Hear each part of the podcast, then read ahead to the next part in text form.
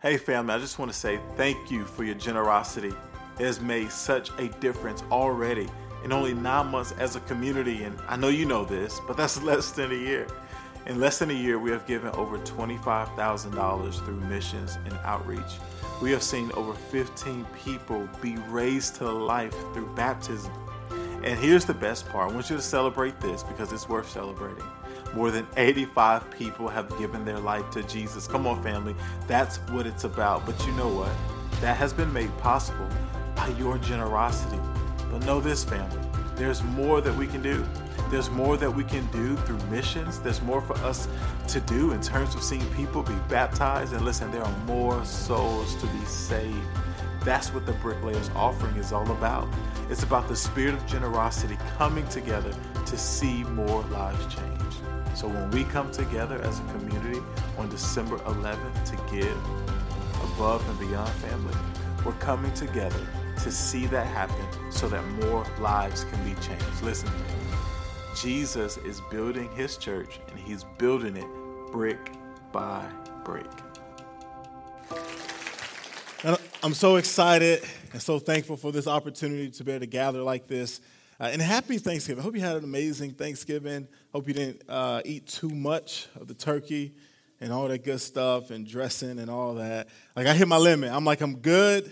Like, we need something different. We get some barbecue, something else. But hope you had a great time being able to connect and relax a little bit. But I'm excited this Sunday to continue our collection that we kicked off last week uh, called uh, bricklayers. And the idea behind bricklayers was really this idea that, that Jesus is building his church brick by brick. You know, oftentimes people get excited about the, the overnight success, you know, the, the one hit wonder, the, the 15 minutes of fame person, and people get excited about that. But as a church community, and, and I pray for, for your life, for your walk with Jesus, uh, our goal isn't to be an overnight success but our goal is to have significance over time. Because when you're simply this overnight success, when the wind comes and, and the rain comes and the storm comes, you don't really have a foundation that's firm that you're standing on. But when you're playing the long game to be significant over time, you can handle the storm. You can handle the rocky weather. You can handle the elements. Why? Because you're built to last. And so, as a church community here, nine months in, we're like, there's, there's more to go. There's more to do. We, have got to keep on pushing. We've got to keep on going. We're not trying to be an overnight success. We're trying to be significant over time. We want to be built to last. Because the Becoming Church isn't about Michael Hamilton. It isn't about Katie Hamilton. It isn't about insert name here but it's about the generations to come, unless Jesus returns. Meaning that there are generations on generations on generations that will serve the becoming church. Because the church wasn't launched around a name, around a person, around a personality, but it was launched with a mission to help people live closer to God. And until Jesus returns, that's going to be con- that's going to continue to be the mission. So that means the things that we do, it has to um, position us to be built to last. So we're not, we don't care about an overnight success or any of that. Define that anyway. But we're about being significant over time. But do you know how that happens, significance over time? It doesn't happen with a big splash. It happens little by little. It happens bit by bit, small gain by small gain, or brick by brick. And that's the same with our journey, with our walk with Jesus. It's, it's, it's not, life is not about this destination, but it's about the journey. It's about the process. And so that's why, even where you are in your spiritual journey, in your walk with Jesus, you can't compare yourself to anyone else. You can't sit back and say, oh man, I can't believe I'm still dealing with this thing. It's five years later, and this is still an issue. Because we're all on a spiritual journey. He says, Paul says this He says, Being confident of this, that he who began a good work in you would bring it to completion at the day of Christ Jesus. So, in other words, family, it's not about perfection, but it's about progression. That we're progressing towards who God, into the person that God has called us to become. So, that's true in our lives spiritually, but that's also true for the life of His church, that we're progressing to who God is calling us to be. And last week we kicked off this conversation of bricklayers, and we talked about how you build with a burden. That's not simply enough to just build, but you build effectively when there's a burden to build. And we used the story of Nehemiah, where he heard uh, the, the walls of Jerusalem were in ruin, and he had a burden. But then we discussed that it wasn't just enough for him to have a burden, he needed to pause for a minute. And that's where we said, you got to pray first. So before he responded to King Artaxerxes, and he's like, What are you talking about? Go back and check the message last week. It's on YouTube if you have, if you're not tracking with us. And it's the holiday season, so that's a perfect place for a reminder that as you're in and out, vacation and travel, uh, YouTube every Monday uh, at 11 a.m. the the sermon is uploaded for you to be able to connect with. But he's serving this this Persian king, and he hears that the walls are in ruins. And before he responds, when the king is like, "Yo, what's what's wrong with you?" He prays. And the reason why it was important for him to pray because he needed a vision first before he just went out and just started doing stuff. And so we said we, we need to pray first, but also got to take a risk. Some of us, man, there are some things that God has called us to, but we're like, yo, I'm not stepping into that because that's a little risky. Uh, I, I don't know. I need more clarity. And that's where we discover like God has not called us to live a life of clarity, but it's called us to live a life of faith. And so we must pray first uh, we must take a risk. And then lastly, we said we must remember the mission. So when it gets tough, when it gets difficult, when there's a lot of questions, we go back to the mission. What is the mission of the Becoming Church? It's to help people live closer to God. And really, that, that, that should be the mission of our lives. As, as for those of us who are followers of Jesus, that, that we want to help people live closer to Him. We want to love God and love people. Jesus said those are the greatest too. And so this week, we're going to continue uh, this conversation around bricklayers, and we're going to use uh, Nehemiah chapter 3, verses 1 through 5 to help guide this conversation. And so you can follow along with me there. Now, judgment free zone, because these are some interesting names that's about to pop up on the screen. And you're like, but shouldn't you have studied and shouldn't you know these? Well, yes but I don't remember the pronunciations. When the last time you said Eliashib on a Monday? Never, okay? It's not exactly Matthew. but here we go, verse 1. Eliashib, the high priest, and his fellow priests went to work and rebuilt the sheep gate. They dedicated it and set its doors in place building as far as the Tower of the Hundred, which they dedicated, and as far as the Tower of Hanel. The men of Jericho built the adjoining section of Zakur, son of Emir, built next to them. The fish gate was rebuilt by the sons of Hassenaah. There we go. They laid its beam, they laid its beams and put its doors and bolts and bars in place. Meremothson, there's a name for you if you're expecting of Uriah, the son of Hakaz, repaired the next section. Next to him, Meshullam, son of Berechiah, the son of Meshezabel, made repairs. And next to him, Zadok, son of Banah, also made repairs. In Jesus' name. Verse 5.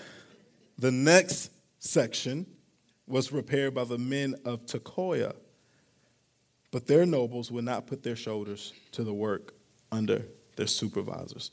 In Jesus' name, I'm to take a drink of water after that. Come on, let's pray. Father, we thank you, Lord. We thank you for your grace, for your love and mercy. Thank you for the opportunity to be able to gather in this space this morning around your word. Uh, Lord, I pray that you Help us in this moment. God, help us to see what it is that you're showing us. God, help, it, help us to hear what it is that you're speaking to us.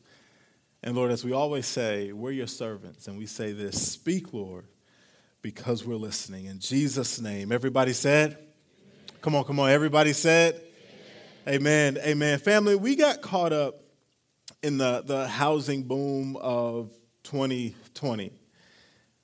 we moved to this city in June of 2020, and we're like, yo, we need somewhere to stay. That's what happens when you move. And so we started looking for a, a home. The only problem was that everybody was looking for a home.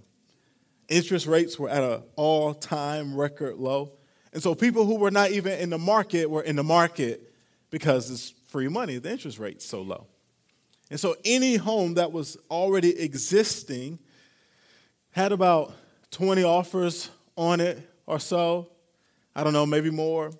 And it probably sold for 50, 60, 70,000 dollars over asking. So there right in that we were out of the hunt.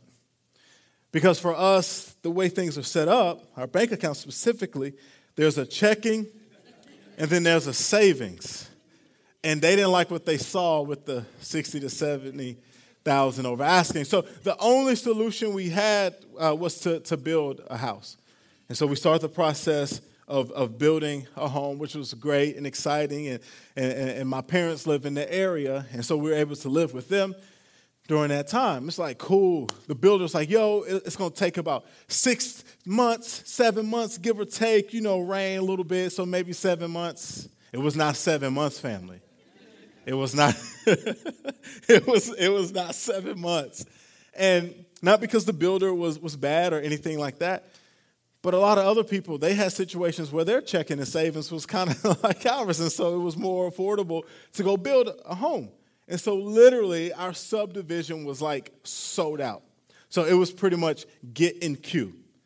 But that wasn't enough, right? There was also the delays because of the, the, the virus, the, the pandemic.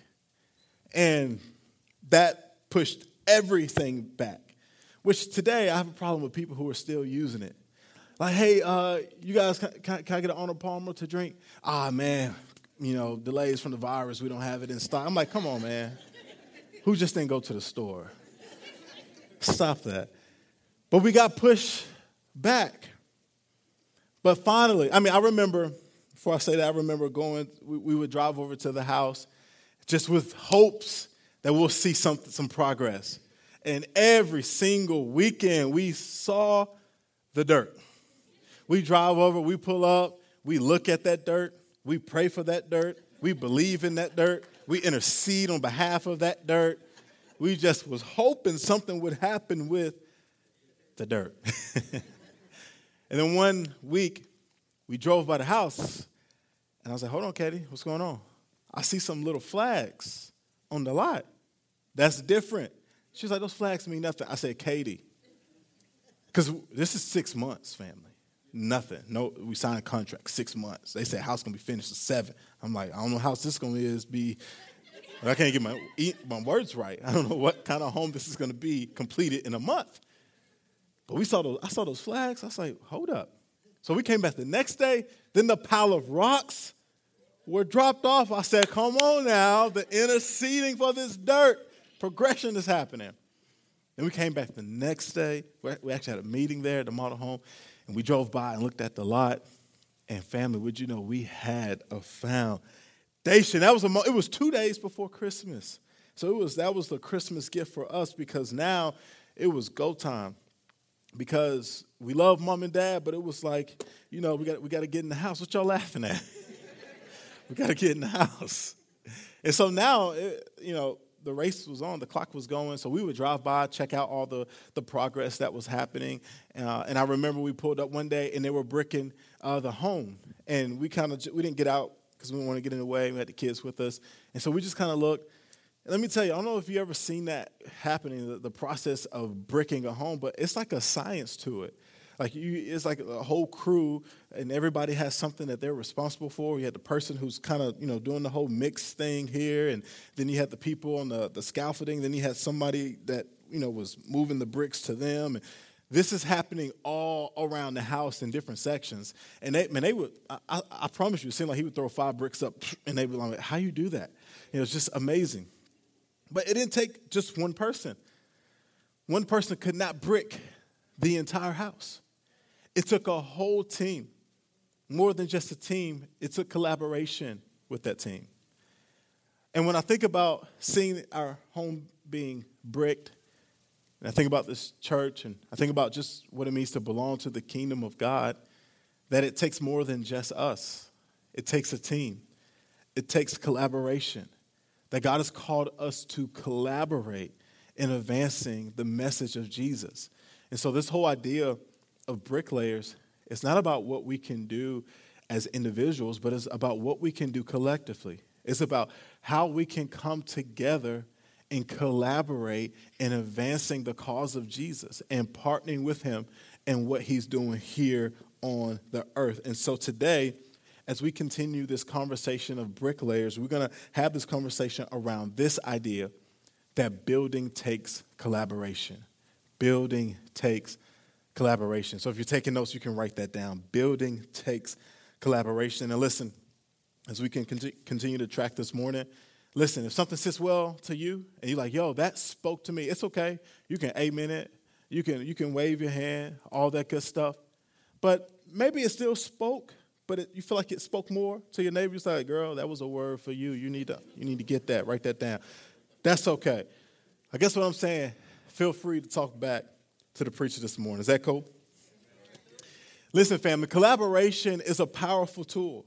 There are not many areas in life that exist uh, where you're going to accomplish something great, you're going to be a part of something significant that doesn't require collaboration, right? You can have a team, but if that team isn't collaborating well together, that team's not going to be effective in meeting the goal or getting the outcome that they want. So anything of significance is going to require collaboration. And to make sure we're all tracking with what collaboration means, collaboration is defined as the decision to work jointly together with others. We have to decide to collaborate. In other words, it may not be something that just comes naturally, but it's something that we're going to have to make a decision to be a part of, to take part in. And we can see throughout history some significant moments of collaboration that you and I benefit from today. So let's, let's look at a few of them. So, the Wright brothers they gave us all wings. So initially, the Wright brothers were in the business of bicycles, but through collaboration, they basically have made fly, they made a fixed wing aircraft possible. So now, because of their collaboration, we can get out of service here in a moment. We can go down, to, go over to Huntsville International, and we can go travel the world. We can go see the world because of collaboration. Or consider Larry Page and Sergey Brin. They brought the internet to our fingertips. You don't say, let me search for this. What do you say? I'm going to Google it. So, through their collaboration, they brought us Google. Or consider this one. This one's pretty sweet. Ben Cohen and Jerry Greenfield. That's exactly what they did. They made life a little sweeter when they collaborated with Ben and Jerry's ice cream. Come on, can I get a better amen right there? So, family, these are just some examples of collaboration to show that together we can accomplish more than what we can on our own. Because that's what building should be about. Building should be about collaboration. Building should never be about what I can do exclusively, but rather what I can do inclusively. How can I include others in what God has called me to? How can I include others along this journey? This is not about just what I can do on my own, but this is about how I can partner with others in building what God is building. Here's a question to ask How can I bring others into what God has called me to? Because the, the, we're all called to Jesus, but He gives us unique ways, we're given you unique ways to express that calling to Him. So here's a question to ask How can I bring others along in what I'm called to. Because what you're called to is not just about you. It's not about your name. It's not about becoming famous. It's, it's not about any of that, but it, it's always about others, and it's always going to point people to the Lord. Now, when I say called, oftentimes people hear that and they just think about vocational ministry. But it's far more than that because we're all ministers of reconciliation. So when you're in your workplace, you're a minister of reconciliation. You're a minister of the gospel. Whether you're a CEO or whether you stay at home and care for the kids and the family, that we are all called to be ministers of reconciliation. And so we all have that, that responsibility to stop, pause, and see how and I, am I bringing others along in what I'm called to. That's why the Becoming Church isn't about a personal personality, but it's about people like Paris and others connecting to what God is doing and then going and making a difference. Because I couldn't be out in the parking lot waving at you. I couldn't be at the door welcoming you in. I couldn't be there helping to check in your kids. I couldn't also be teaching the baptism class. I couldn't also be leading worship. I couldn't be playing the keys. I cannot be on the drums. I can I you, you catch what I'm saying?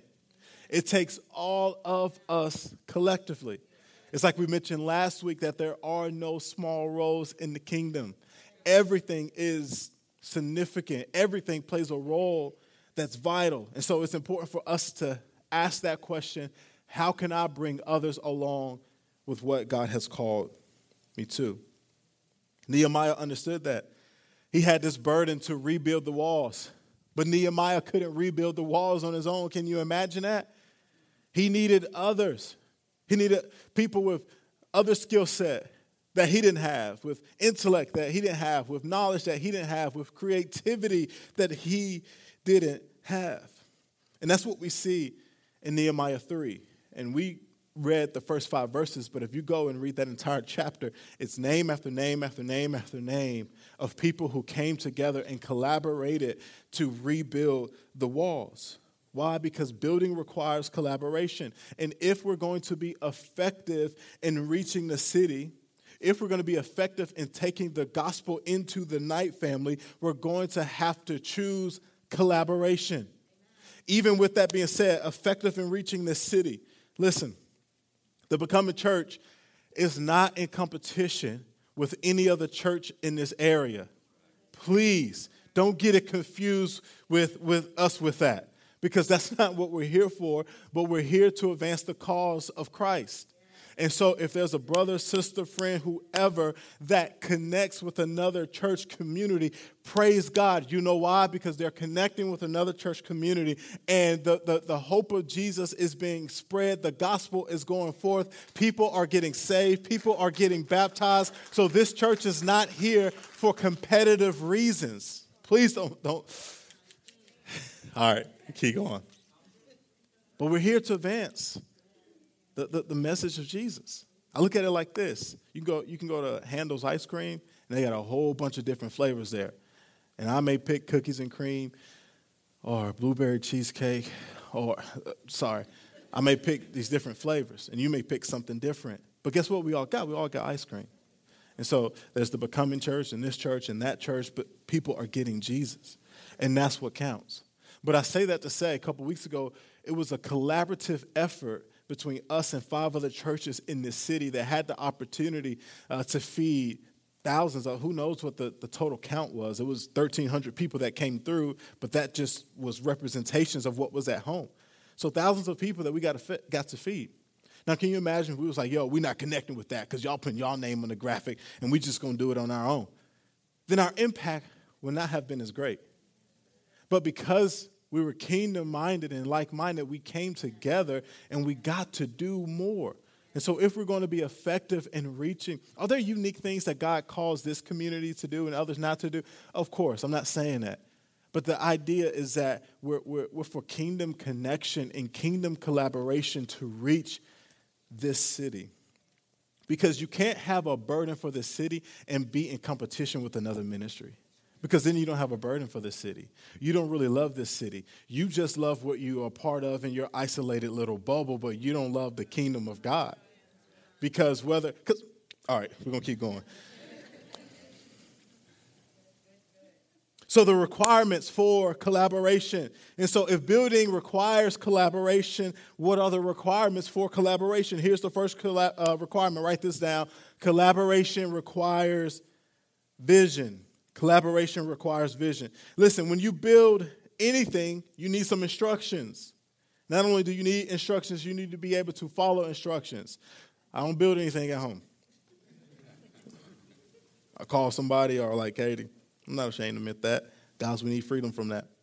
But when you build anything, you must have some instructions. There must be a blueprint. You must have some specs that you're building to. Otherwise, things are going to look crazy and get chaotic. So here's what I'm saying building requires vision. So, collaboration, we need vision. What are we building around? What are we connecting around? Now, vision doesn't mean that it's a reality today. And so there's vision I see for the becoming church, but that doesn't mean it's a reality today, but we're moving towards that. But here's what vision is vision is a preview into the future. It's a, it's a here is what's next moment. It's like when you go to the movies, movies they show you the preview of the, the movies that are later to be released. So you, you can't see it right now, you can't view it right now, but it's a here's what's next moment, here's what's coming moment. So collaboration requires vision. Because when the builders show up to build a house, they're ready to be they're ready to build because there was a vision, because there's blueprints, because there's a plan. Consider Noah. Noah didn't just start building the ark. He had instructions. He had a blueprint. He was given uh, the vision for the ark by God. Look at Genesis 6, 14 through 16. It says, So make yourself an ark of cypress wood, make rooms in it, and coat it with pitch inside and out. This is how you are to build it. The ark is to be 300 cubits long, 50 cubits wide, 30 cubits high. Make a roof for it, leaving below the roof an opening one cubit high all around. Put a door in the side of the ark and make lower, middle, and upper decks. There was vision for it. There was vision that was required. And collaboration requires vision. And the vision that we are collaborating around here at the Becoming Church is to see people belong to community, believe in Jesus, and become who God desires them to be. Now, that's just not a, a slogan to stamp on the wall somewhere, but it's something to be lived out. It's something to, to be a reality. And we say belong to community because it's important to belong to community, to know that you don't have to live life alone. You don't have to live life on your own. And our heart here is not for us to kind of slide in and slide out on a Sunday morning, but we consistently encourage you to get connected. Arrive early, show up a little bit early, and figure out who's in the lobby. And, and, and I don't know, you, you may have connections with people that you didn't even realize you had, but that only happens, come early, linger a little bit. At the end, linger a little bit in the lobby, hang around, say hello, introduce yourself, be friendly. That's why we do the, the one minute social time. Y'all be taking 30 seconds, there's still 30 seconds remaining. But get social, connect with people. Why? Because life transformation doesn't happen in isolation. Life transformation happens in the context of community. And that's why we have belong groups, which are small groups here at the church. We don't do those just because they say, hey, when you start a church, you should do small groups. Not at all. we do those because we believe that's where transformation takes place. And I'm going to Paris today because her Become a Story played, but Paris serves and she's also connected to different belong groups. So you know what that does when you gather on Sunday morning.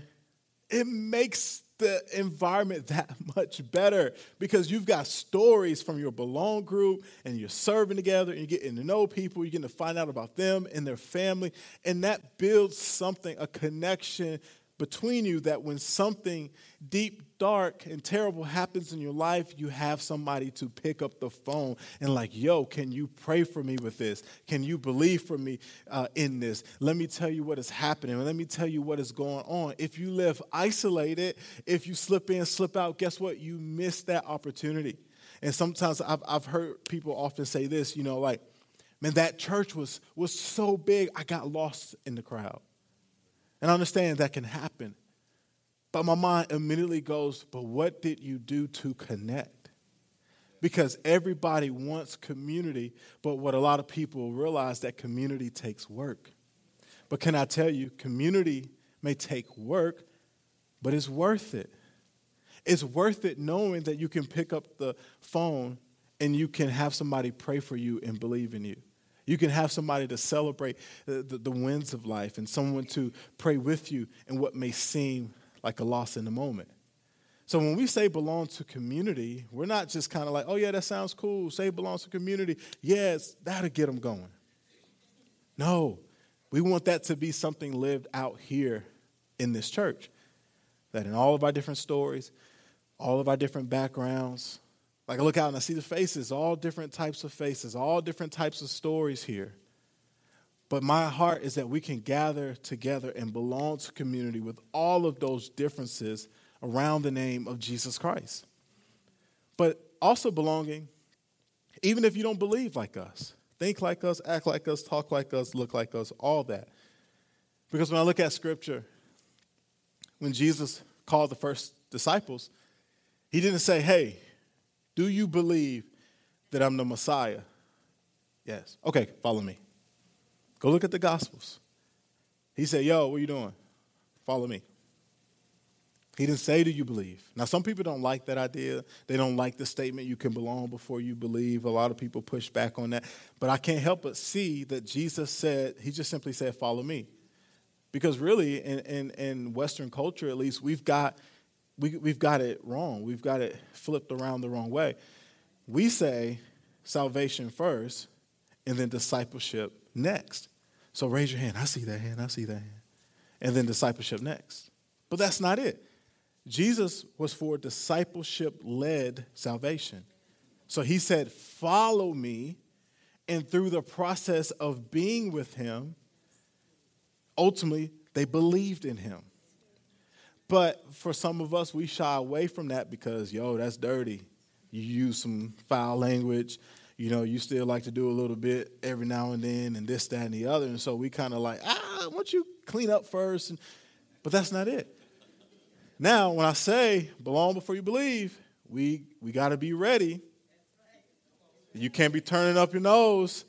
Somebody walks in here, it's like, yo, you said but long before you believe. This is how I know to express myself when I'm excited. So you may hear that bomb dropped or you may hear that word said. But that's just how I know to express when I'm excited because that's what I know. So we got to understand what that means even when we say that. But that's the, that's the posture of us. Why? Guess what? Because you didn't receive grace. God has brought you from somewhere, He's brought us from somewhere. And so He's doing that same thing in someone else's life. And that was the segue to the next tenet of the vision believe in Jesus. Because ultimately, if people feel like they belong in positions for them to believe, being candid, why would I ever believe in something if I'm not even made to feel like I belong in it? if you're judging me, talking about me, this, that, and the other. Now, there's a part like people say, "Don't judge me." Well, no, no, you kind of have to. That's that's that's just a myth when people say that, but there's the right way to do that. So I'll be clear when I say that. But people got to feel like they belong because then it positions them to believe. Because for some people, you're the only Jesus they will ever see, and so check your witness. How does it look at work? Do people even know that I love Jesus? That's a question we should all ask ourselves. So belongs to community, believe in Jesus, and become who God desires us to be. Because until you believe in Him, you can't discover who you are.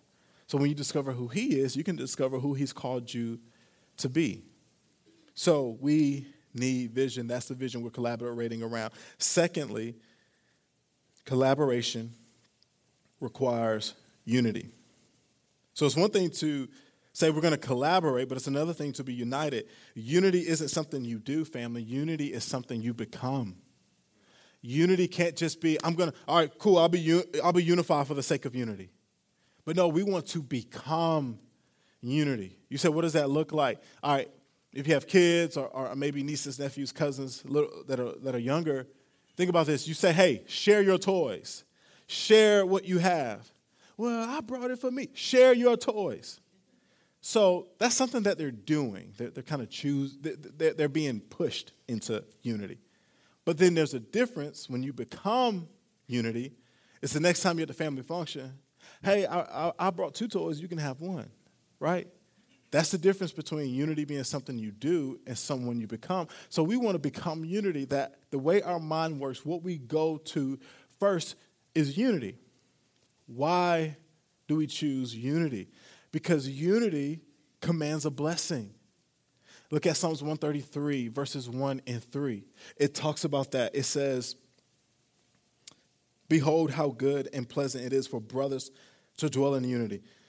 For there the Lord has commanded the blessing. we don't want to just be a church that exists, but we want to be a blessed church. We want the hand of God on our church. We want the hand of God in what we're doing, the favor of God, not just this church, but your life, your family, your marriage. We want to see it blessed and have the favor of God on it. You know what ushers that in? Unity.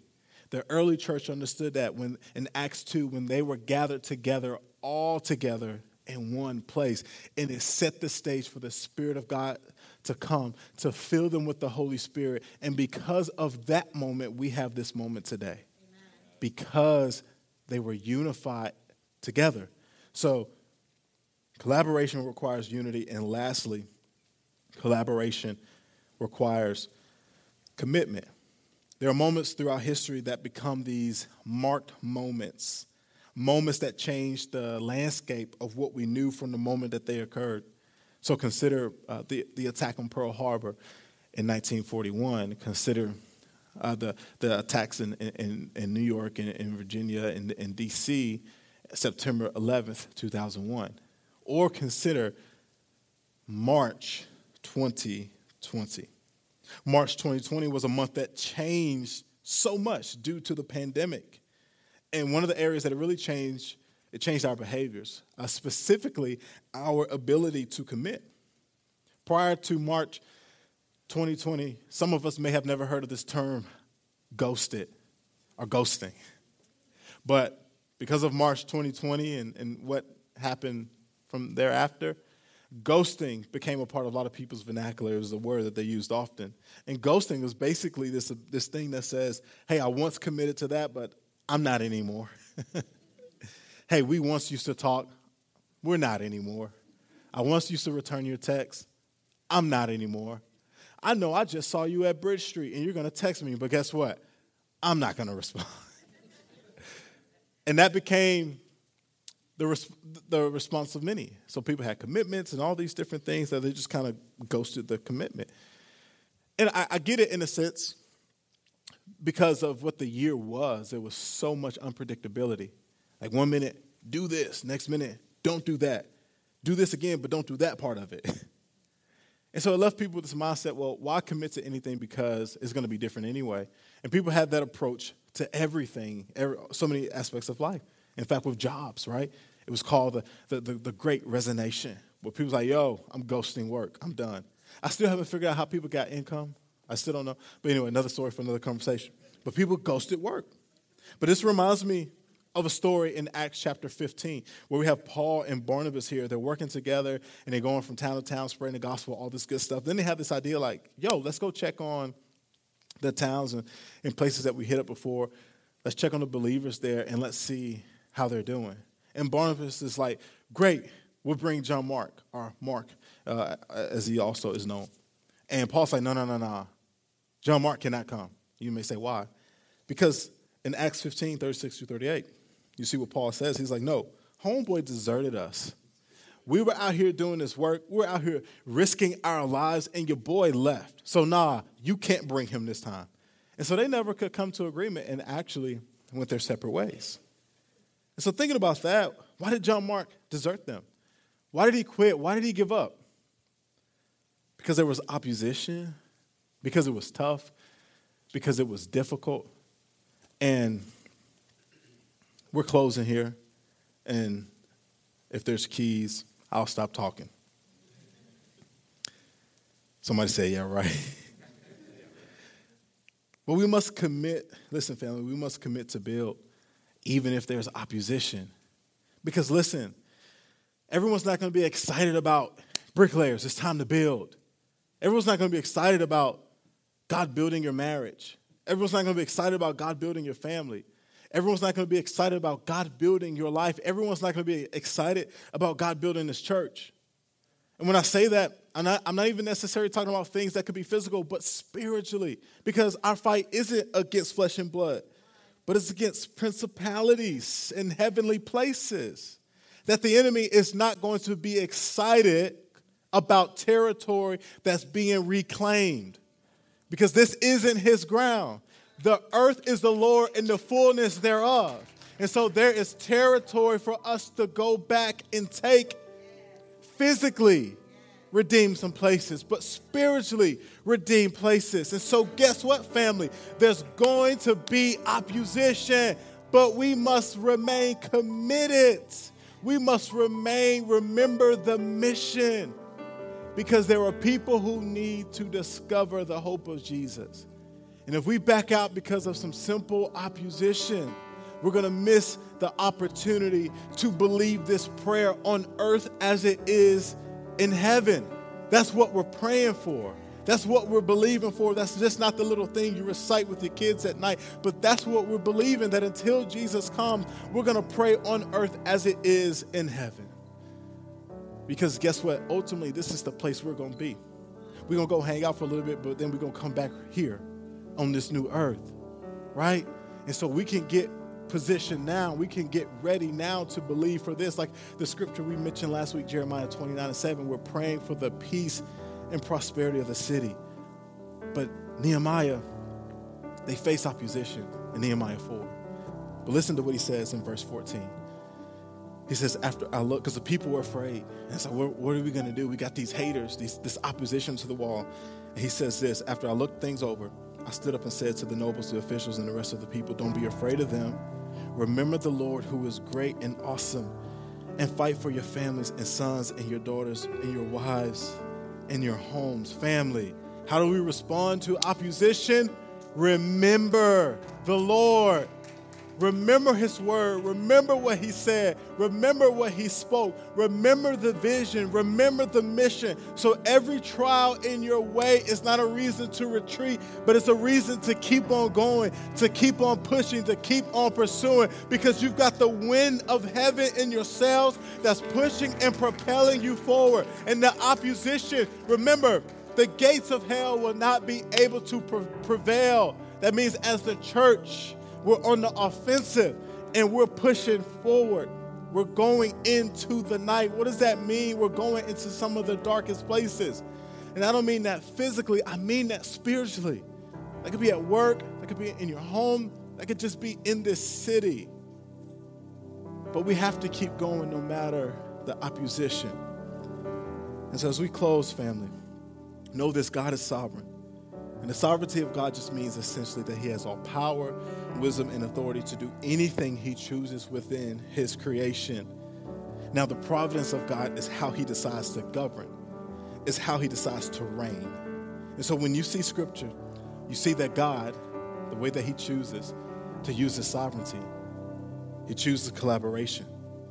Because listen, He could, again, He's sovereign, He has all power, all wisdom, all that. He can do what He wants, when He wants, how He wants but yet he chooses to collaborate with people. He chose to collaborate with Noah. He chose to collaborate with Abraham. He chose to collaborate with Moses. He chose to collaborate with Joshua. He chose to collaborate with Gideon. Gideon's like, I can't do this. I'm the least in, in all this. But yet God collaborated with him. He chose to collaborate with Rahab, a prostitute. God could have done all these things, but instead he chose collaboration. So, what am I saying? I'm saying the same way he chose him, he's choosing you and I. He's choosing us. And maybe you're saying, I don't think I have what it takes to actually collaborate with God. Just go back and look at some of the people I just mentioned. Noah got drunk. Moses was a murderer. Gideon, I mean, he didn't have faith in anything. Rahab was a prostitute. But yet God used him. Why? Because God doesn't collaborate with the qualified. He qualifies you the moment He decides to collaborate with you. You don't have to go get it together. He says, Michael, I want to use you. He says, Josh, I want to use you. He says, Corey, I want to use you.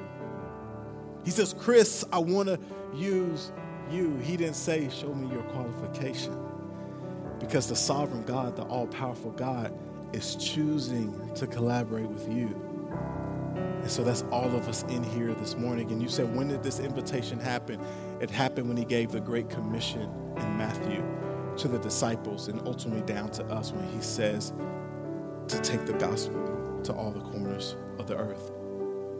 The Great Commission was your invitation to collaboration. When you pray with me this morning, Father, we thank you. Thank you for this opportunity, Lord, to collaborate. God, thank you, God, that you're building your church. And for the opportunity, God, to partner with what you're doing. God, help us to see the vision. Help us to understand the need of unity. And God, help us to remain committed to the call. You know, the greatest, we may have received that invitation for collaboration, but the greatest invitation we could receive is the invitation that has been extended to us through the life of Jesus to be redeemed forever, to have past, future, and sins forgiven, to walk in freedom, to live this life not on your own.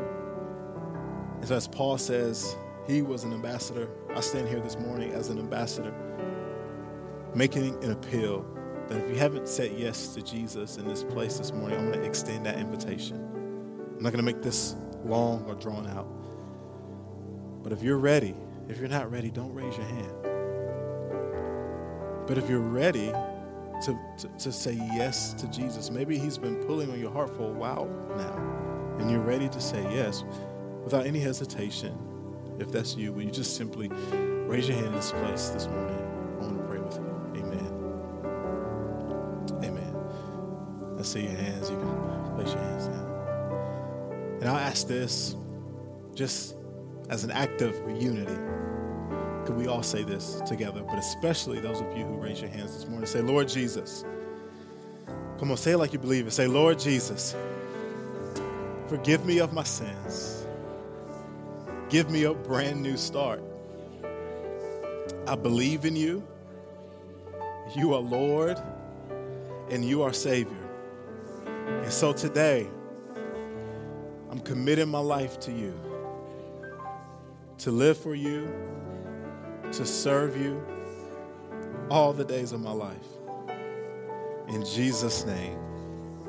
Amen. Come on, can we celebrate that this morning? Come on, can you make some noise for that this morning?